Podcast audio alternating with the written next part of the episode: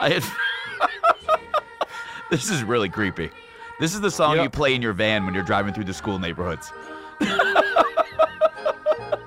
Just what makes Oh. Gary.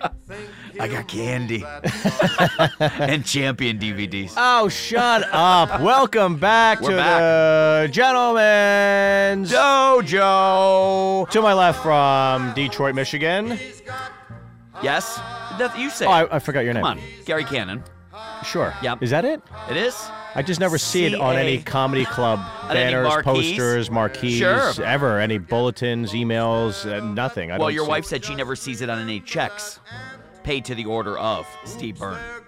Anywho, uh, I'm from song. Pittsburgh, my Pennsylvania. My to name's this Steve song. Byrne. Well, I thought it was very apt because we have a good friend, Mike Murphy, who's Yeah. a political consultant on Meet the Press, and this is a song that We don't get very political on this show. we don't get No. political at all. But John Kennedy No. used this song during his campaign Yep. in Sinatra. We're not a very. back Jack. We're not a very I got high political show. We don't go that way. No, We like to keep it light and airy, but this political season is pretty crazy it's beyond and funny. crazy. So we figured that we should talk about it. Now I do know this because you and I talk obviously off air occasionally when you allow me to. And Oh, uh, there we go. I think the last big thing that you voted for was Geraldo on Dancing with the Stars. Was that your last big vote? Because you're not a big voter. Nothing. You got nothing on that one. Aaron Edit 140. we'll just snip that shit right out. Awful joke. We were just in Portland, Oh, yeah. Oregon. Uh, great weekend. Thanks Good to everybody time. that came out again. Portland Yes. was awesome. Each night, each night we Yep. finished the shows. Uh, about two blocks down, there is a. It's like an abandoned lot that Right. they must have turned into this food court with food trucks. Yeah. So you walk in, and to your left there's Pyro Pizza, which is a cold brick oven pizza place. Uh, Potato Champion, which is a fresh cut fry place with all kinds of sauces. Right. Crepes, Egyptian, Chicken. rotisserie chicken. There was everything. everything. Everything is in this thing. And the first night we went in, we treated it like like a sampler platter, but Yeah. we're ordering meals, and we From every stand. and found our favorites, which was Potato Champion and Pyro Pizza And the crepe and place. the crepe place. So Yeah. I mean, night, literally, it was so funny. we, we, we would stand in the middle of the food court and we would just hear our names being called from eight different areas. Gary, Yeah. Steve, Gary, like it, it- like everybody was handing us our stuff. people were like, "Who are these pigs that Yeah. are ordered from?" Every-? But but each night we were like, "All right, we did it. We can't do that again because we overindulged." Yeah, yeah. But we were surprised too because when we first got to Portland on Thursday, we were told by multiple people that that place Sizzle Pie was so good. Oh, the worst. Everybody was just stroking that place off as though they had some ownership into it. And we go over there, and it literally looked like four day old Sbarro pizza that you would see at the mall. I mean, literally Yeah. just looked so awful. And the attitude there was just so ridiculous. Like they were doing you this big favor. Yeah. And I've literally had better frozen DiGiorno than I have at that place. It was really, although the place connected to it with the biscuit place was really, really good. Uh, Pine State biscuits. Yeah. wonderful. That was really, really good. Really good. Worth the wait. Yes. you had to wait. There's Yeah, always yeah. a line. Yeah. But I do remember I literally remember that final night that we were in Portland on on that Saturday where we were bringing the food back to the hotel room and we each were holding like four different boxes. One had the pizza in it, one had the french fries, Yeah. one had the crepe. I mean it was just it looked so ridiculously silly. But we're sa- that was the last night too. We're like, we can't do that again. Yeah. And then we that was our worst night. We got breadsticks, each a pizza, a large gravy gravy fry, not just a fry, gravy fry, and then each a crepe with like Nutella Yeah. and strawberries. And it was just like it was like we had just gotten divorced, and we're like, you know what? Fuck Yeah. him. But, Fuck he- him. but here, here's the problem. the problem was a few days before that, before you got to Portland, you went to your doctor for a complete physical. Right. They went through all of your levels, took all of your blood tests, and everything came back perfectly. Yeah, my cholesterol was Right. lower than average, which you know, knowing my diet, it was like, there's no way, lady, there's no way, you got to Right. run it again. But Right. uh, a fit as a fiddle, and I was just like, all right, I guess I can eat worse than I've already Right. been eating, and I've already been eating like an eighth grader, so So you almost needed a little incentive somebody should have told you that your levels were through the roof, Yeah. then maybe you would have pulled it back a little bit this weekend. But there was no. I, I really thought after your blood work, you would have needed like the Lipitor and, the, and the different uh, blood level medications. But instead, it, it turned into like a quinceanera for my tummy. It was so crazy. Um, we had a great time, but yeah, thanks to the folks at Helium. They Helium, took care of us. and then this weekend we're going off to New York City. Yeah. We'll be at Gotham Comedy Club Friday and Saturday, the 29th and 30th. Um, and Gotham is literally one of my favorite clubs in the country. Yeah. Always great to be back in New York City. So we will be there. Um, today, we're really excited about this. I'm very excited about this. When I was working on the pilot for Sullivan and Son with the great showrunner Rob Long, who also Cheers. From Cheers, who does uh, a lot of stuff now lately on Red Eye, which is nice to see. Uh, I was I was fortunate enough to get to work with this next gentleman, and then over the last few years. I've really been, I, I think I took for granted the fact that he was on our set, and I, I would have probably irritated him to no end. But He's constantly on Meet the Press. He's a GOP consultant, and he was kind enough to come in during our pilot of Sullivan and Son and help us work out some kinks. And couldn't be happier to have him today join us here on the dojo, ladies and gentlemen, Mr. Mike Murphy. Everybody, Mike Murphy. Mike, how you doing? Hello. Hey, great to be here, Steve. Good to talk to you. I cannot thank you enough for a back in the day taking the time to help us out with our show, but then b to take time today because this has got to be. Is it not the? is it not like the craziest political season in your tenure since being involved in in politics? Have you seen anything quite like this before? No, it's an absolute train wreck. Um, I, I've seen it. Hell, I've caused some train wrecks. You know, I'm no no uh, stranger to the train wheel rolling by me after the fireball.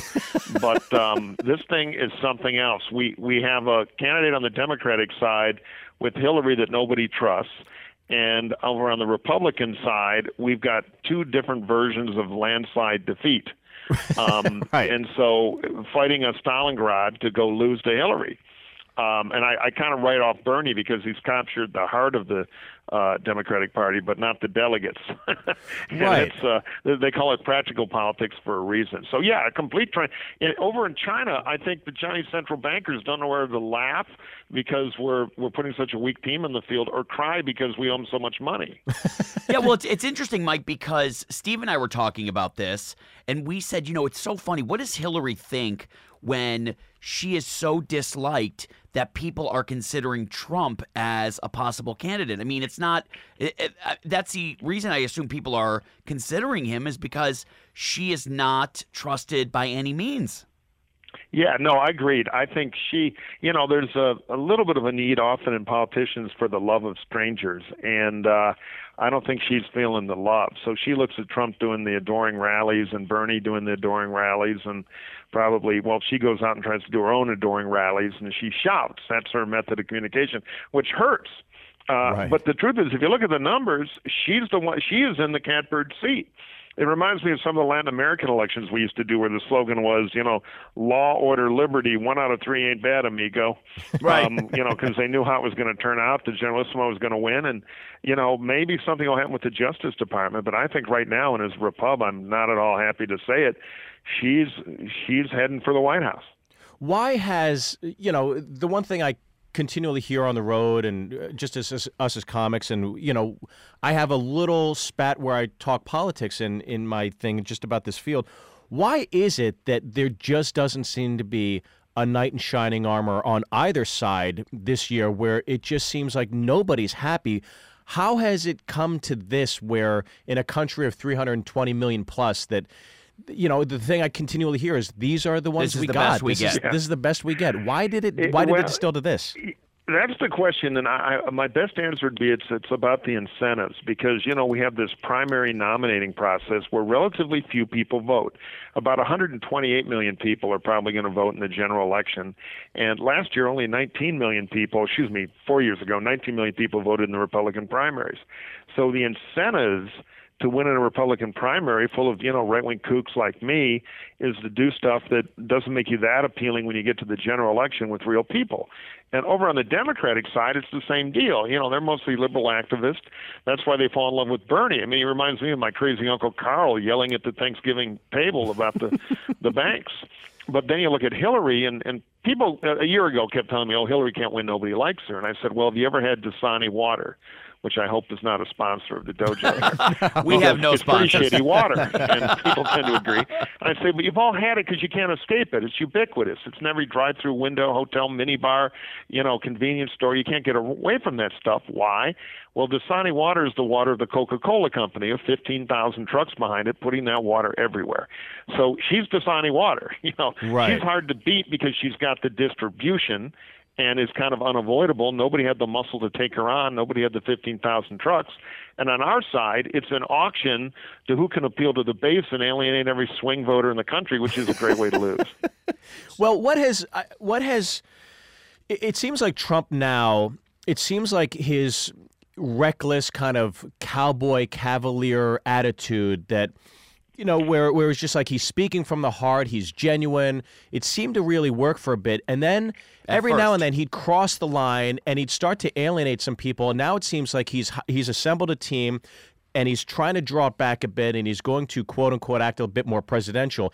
Is it too late for him to to to to, to almost take back everything he said where he's turned off some of those swing voters or some of those Democrats that could have come over to the side? Is it too late for him or, or does he still have enough sand in the hourglass to to kind of repair the damage and get back on track and, and sell uh, himself to people that are undecided? I'll be surprised if he can break out of it. I mean, he's hired some guys and they put him in a, you know, they're trying to civilize him. But it- it's like the old joke about the uh, they sent the ambassador to the Cannibal King and he sent a note, "Thank you, most productive talk. Send me another ambassador. The last guy was delicious." he's, you know, he's Trump.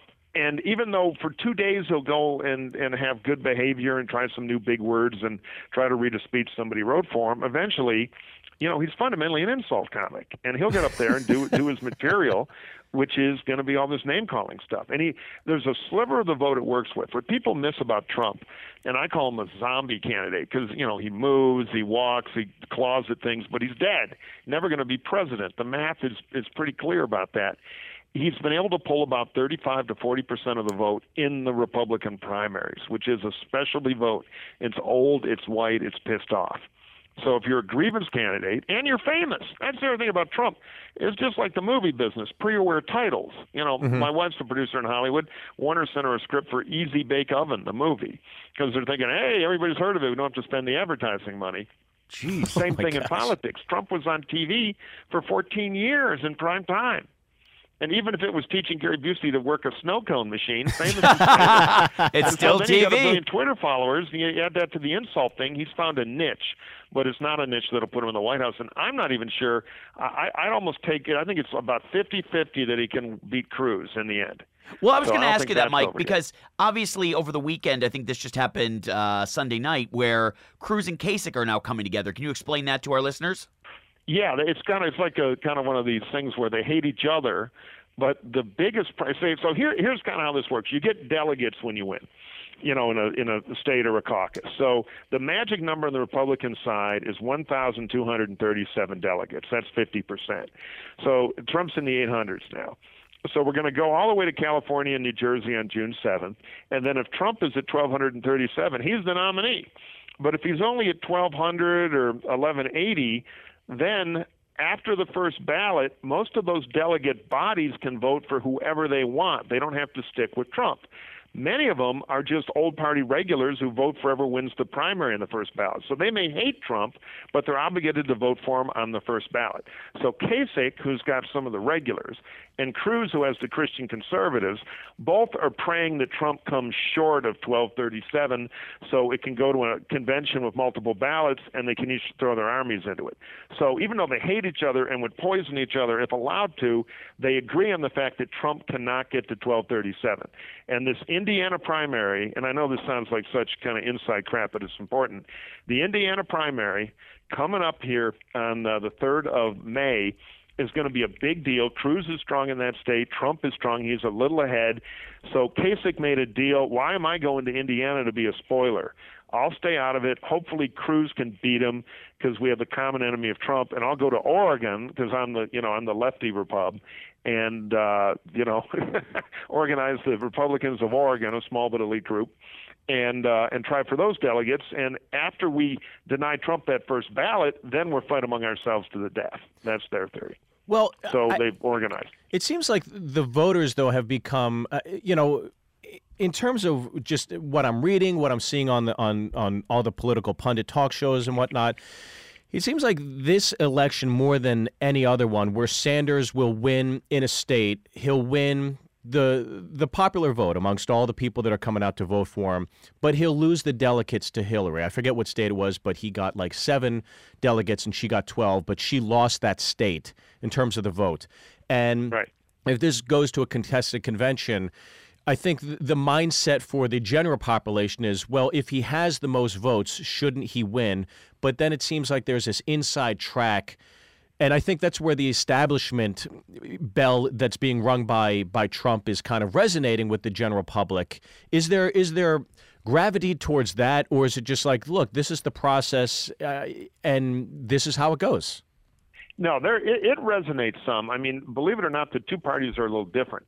The Democrats have super delegates who get to vote at the convention without ever being part of any election, and they have a lot of them. So, in the so-called earned delegates, the ones that reflect the vote, you know, it's pretty close. Hillary's a little bit ahead. Bernie could have a surge and win California and maybe catch up with her. But most of those super delegates who are like party boss types can vote for whoever they want, and most are aligned with Hillary. Although it's politics, they can change their minds. Now, what's kind of interesting about this is historically, this whole idea of a primary election where you show up and vote in a primary. Remember, these are not like official elections for like electing a mayor. These are intra-party contests to pick the best candidate to run, who our party thinks we ought to have. And in the old days, it was all bosses, except maybe there'd be a couple primaries so we could see who the best campaigner was. They were like beauty contest primaries, so the bosses could see if the horse could run. Now, since 72, really, where there was a revolt in the Democratic Party against the bosses with McGovern, um, the, most of it's direct election by primaries. On the Republican side, we don't have super delegates, although there there are some delegates who are not you know locked by ballot who can do whatever they want, just not as many on the Democratic side. But most people think this is all you know horseshit. Can I just vote on my cell phone and pick my guy to be the Republican? Well, it's you know there, there's a long history here, and the rules are the rules. Right. Trump keeps saying, I got the most votes, even if I don't get to 50% of the delegates, I should be the nominee. And what party hacks like me say is, hey, wait a minute. That's like saying you're in a you know basketball game, you got the most cheers, but you didn't you know get the high Right. score. Somebody else put 50 together in a coalition, you lose, pal. Those are the rules. Quit mm-hmm. whining. Mike, do you think that Trump will hit that number? Do you think he's going to hit it, or at the end of the day, there's going to be just some differential of, of how who's going to get nominated? It's close. I think Trump will probably be a little bit short. I'll know more after Indiana on the third. That's the real big. Uh, excuse me, the fifth. No, third. I'm sorry, five three. But he- here's another wrinkle to it. On the first ballot on the Republican side, there are, I think, close to 200 loose delegates, like the Guam delegation, often elected, by the way, in the middle of the night when the lights go out for an hour in Guam and the room comes back up. Here are our fine delegates. Those guys are unattached, so there are loose delegates. So what? If, if you've seen on TV, there's this guy Paul Manafort in kind of the zoot suit, you know, the, the new Trump guy. Right. He's a delegate fixer Trump hired, and what they're going to do is say we got to get to 1237, and through the primaries we're only at 1211, so we're short 25. Manafort, 25 Coupe de Villes, 25 briefcases. Show up at the convention, you know, Right. wheel and deal to get us to that first number. And there, so if Trump gets close, you know, 1210, some people think 11 even 1175, he may well be able to deal his way to a first ballot win. I'm a little more pessimistic. I think he's got to get real close or win it outright. If not, on the second ballot, he'll crumble. Um, because again, a lot of the people who are voting for Trump on the first ballot are doing so because they're ordered to, not because they personally want Trump. Right. Uh, Can I ask you this? Um, Yeah. Has Sanders. Uh, first off, I would- I would say, who's been the bigger surprise to you between Trump and Sanders? Because when Clinton announced her candidacy and then Sanders, it just like nobody had heard of Sanders. Nobody, people scoffed at Sanders. And it seems like he's really given her a good run for her money. And then obviously, we all know what Trump has done. But who is the bigger surprise between Trump and Sanders in terms of really creating a lightning rod and speaking for a certain sect? With Trump, with speaking for you know everybody on the right, and then you know the, the certain strong sect on the right, and then with Sanders, especially with the youth movement uh, that Free Sanders has galvanized. Yeah, who's who's been the bigger surprise between those two? You know, for me, it's been Trump, just because I always thought Cruz would have that grassroots energy. I thought he was like our McGovern. And, you know, I supported Jeb Bush, and I always thought we'd be in a very tough battle with Cruz because he would have the grassroots votes. Um, Trump surprised me. I mean, I look at like the. Uh, the, Trump shtick seems so transparently thin and stupid to me. He looks like Buddy Hackett in a Beatle wig, you know, doing the. and he just is like. Uh, I thought we'd do the comedy reference for you guys. Yeah, but- Sure. um, take it. uh, kids, that's somebody from the '60s. Trust me, so- Gary Gary will be doing that joke this weekend.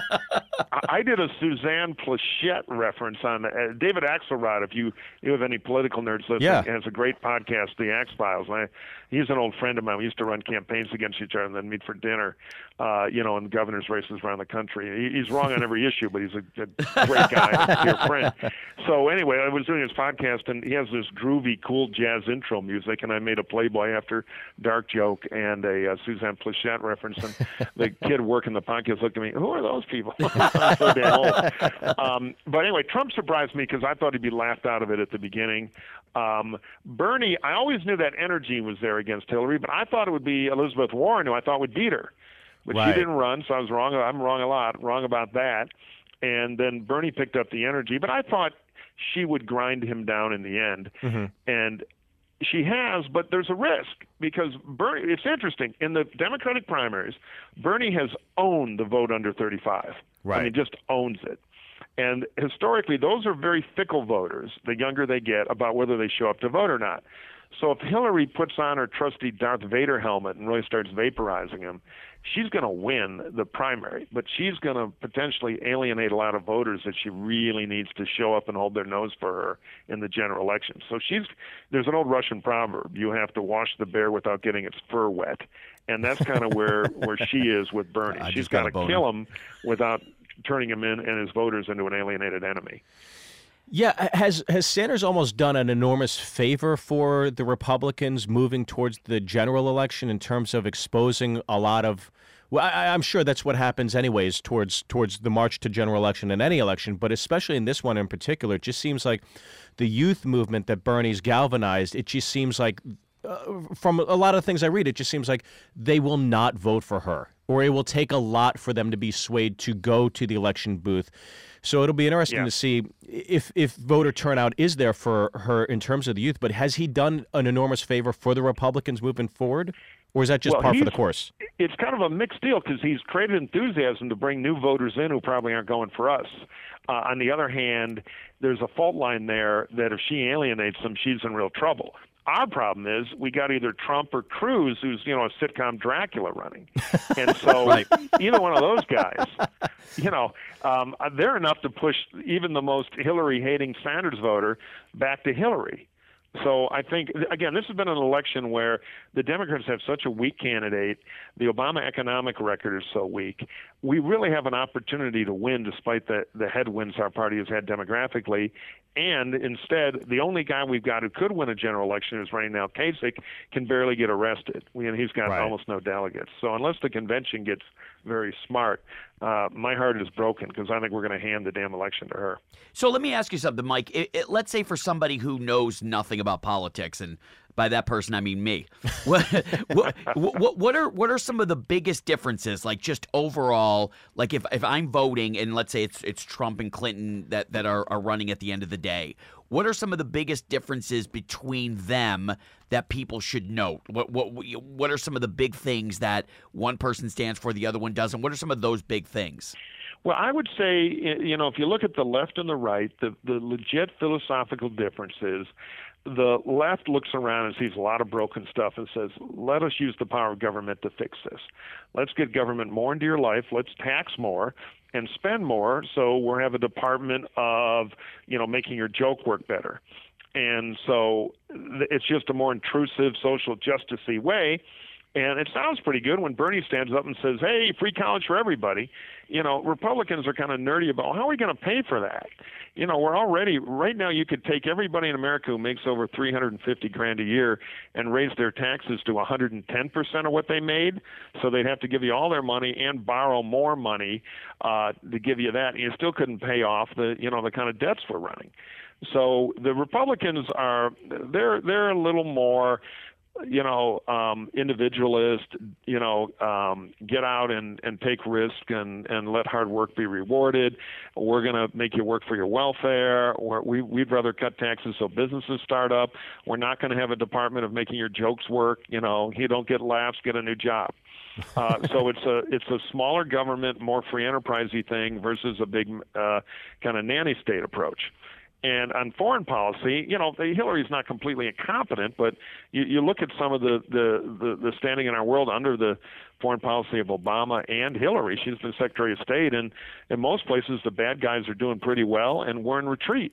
And when the big the big metronome beat, the U.S., the only superpower, is in retreat, there's trouble everywhere and uh, and so you know it's been a foreign policy of weakness.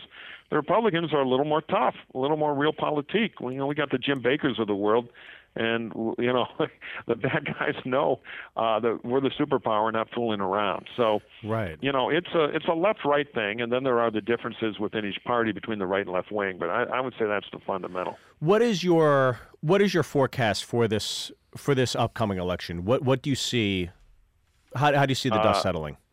I would say this: when the sun rises the morning after the election, my forecast is I will be drunk in the gutter um, because it'll be such a depressing damn election night. It'll be uh, it'll be pretty bad. So you see um, Hillary Hillary being unstoppable towards us? You put a gun to my head right now. The numbers say uh, either Trump or Cruz will win and then lose to Hillary. Mm-hmm. We have a majority in the U.S. Senate, which we're fighting, but I think the chances are about one out of three we hold it, two out of three we lose, which is pretty terrible because one, the left wing would take over the U.S. Senate, uh, which I don't think would be good for America, and we'd lose some good people. And we will hold on to the House, but we will lose some seats. Um, the good news is we have a bit of a renaissance going on of governors. We got some good Republican governors, and that's what we can prove that we're the guys to clean up the mess that you know by running such weak candidates in some way we're helping to create.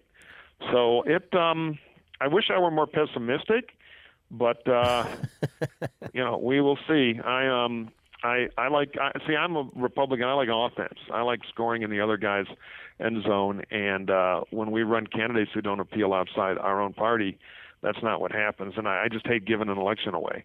So I'll right. I'll retreat back to my other life in show business and. Uh, uh, work on some stuff here. Speaking of which, you know, as we come towards the finish line, I do have to ask you, as someone who is out and out, very conservative, and speaking on behalf of the right wing, and also working with a litany of of you know all the all stars. I guess if you consider you know John McCain. Schwarzenegger. How long did it take you to learn to spell Schwarzenegger? you know, I'm still not sure I can. Yeah. Okay. Because um, that's why we always called him Arnold. yeah. uh, but you he work was a with... lot of fun, by the way. He uh, he, he was a he, that was a fun election, the California recall. Uh, um, I, I, do have to ask you this: how how you know you always hear that stigma of it's very difficult once you come out as a conservative in Hollywood. How difficult is it to be somebody who who you know beats your chest and lets everybody know yes you are conservative, but you're still working in this industry? Is there a stigma? Is there a stereotype attached to it where people do not want to work with you from your own personal experiences? Generally with me when I'm fired, they bring up Sullivan and Son. That to be where I couldn't resist. And there it is. Laugh. There it is. No, what, what happened is my, you know, my Hollywood thing. I, I was the media guy in campaigns. I create the TV ads and all that. And I still do a lot of corporate work and in that world. But I, um, uh, long when I was working for Arnold, uh, Dennis Miller showed up at one of our events, and the advance guys had screwed it up, and he and I were, you know, I fixed the problem. We were talking politics. I could make him laugh, so I wound up doing some writing for Dennis and uh, I could kind of write rant material. Um, and uh, he he was a great friend and mentor, and, and taught me a lot. And that turned into I sold the script to HBO, mm-hmm. uh, and I'm in the middle of writing a movie for him right now. So I just kind of on the side of this writer producer life, though most of what I do is I'm either pundit, I'm on the speaker racket, which is a great, you know, like Carville and I will be at the boat show, which is it's kind of like being two middle acts, you know, hired to introduce uh, uh, boats, but it's it's pretty good dough, you know. Yeah. I'm kind of surprised by it. Tell a joke, make a buck. So I do that. I'm on television some, and my my main thing is uh, corporate advising. But to answer your question, I've never really had anybody in Hollywood. It, it's more like a Tarzan thing. You know, my God, the ape man can use a fork. It's amazing, these Republicans. you think he'll shit on the carpet? Hopefully not. He seems civilized. You know, it's more of a Right. wonderment and amazement than any hostility. And I have to tell you, people here have been very nice to me uh, in Hollywood. I Oh, that's haven't really bumped into any. Any, I mean, I'd say there are some secret Republicans, but three quarters are pretty liberal, and they're they're professional. You know, you know how it works. If the material's good, they're interested. Right. Well, this is my last question we have for you. And um, with all the great politicians you've worked with that we all know, you know, the marquee names that even the general public knows, who, who has been your favorite candidate or favorite um, election that you've gotten to work on? you know, tough question because I've been lucky and I've worked worked for a bunch of good folks. I really like working for Jeb Bush. I did both his governor races, and he's everything you want in, in politics. Um, McCain 2000 was a lot of fun because McCain had an incredible sense of humor, and he was a troublemaker. So Right. It, it, oh yeah, yeah. It um, he's the firehouse Dalmatian. You know, here's the bell ringing, heads off to the trouble. He was always a little mad when we'd like have protesters that a proper brawl never broke out. Um, and uh, John Engler was an old pro in Michigan. It was just tough as hell and a lot of fun to work with. Um, Romney was, you know, the thing about Romney, I did his race for governor in Massachusetts. Romney has a terrific self-deprecating sense of humor, and he kind of, you're starting to see it in in public now. But he's Yeah. a wildly funny guy in real life. Um, uh, but you know, like most of these guys, he doesn't want to kind of show it to the public. But he he was funny. I worked for Bob Dole, who was was legitimately hilarious. Dole, Dole could have been a stand-up Oh, wow. um, he he was fast and and and funny and um, it was always dark. You know, it was always incredibly uh, uh, dark humor about. Um, he'd had a hard scramble life. So yeah, I've been lucky. I've, I've been a, be a fly on the wall in quite a few interesting campaigns and. uh you know, I don't really have any regrets. I, uh, I I've, I've had a good ride, and uh, you know, I can't uh, I can't really complain. So I, I'd say several of those guys were all were all pretty fun. Have you ever met Monica Lewinsky? You know, I uh, not that I know of, not that I know of. I don't know if she's working under another name now, but um, no, no, no, I haven't. Would you sleep Um, with Hillary? You know, my parents are Democrats, so um, my mom was a big Hillary supporter, and uh, Hillary mentioned that somewhere. I, I Oh. really, yeah, yeah, Not just sure. to you know, torture me. But um, and my wife is a left-wing communist, you know, Hollywood person. so she, of course, in fact, we have a little two-year-old daughter, and I came home the other day from a hard day at the Republican salt mine, watching the knucklehead Trump, you know, ruin my party. And there's my daughter gurgling at me in a Hillary baby T-shirt. Oh, that's great. So, that's great. Yeah, yeah. So Oh, I- that's I so was funny. On one eight hundred divorce law immediately. But You're like the uh, the James Carville and uh, uh, what's her name? They're Oh, two- Mary Matalin. Yeah, Yeah. no, we- Matalin. we- my wife and I get along. We don't we don't fight too much about. Look, if I wanted to, if I got in arguments about politics with you know in L.A. walking around, I'd never, I, I wouldn't get out of my car.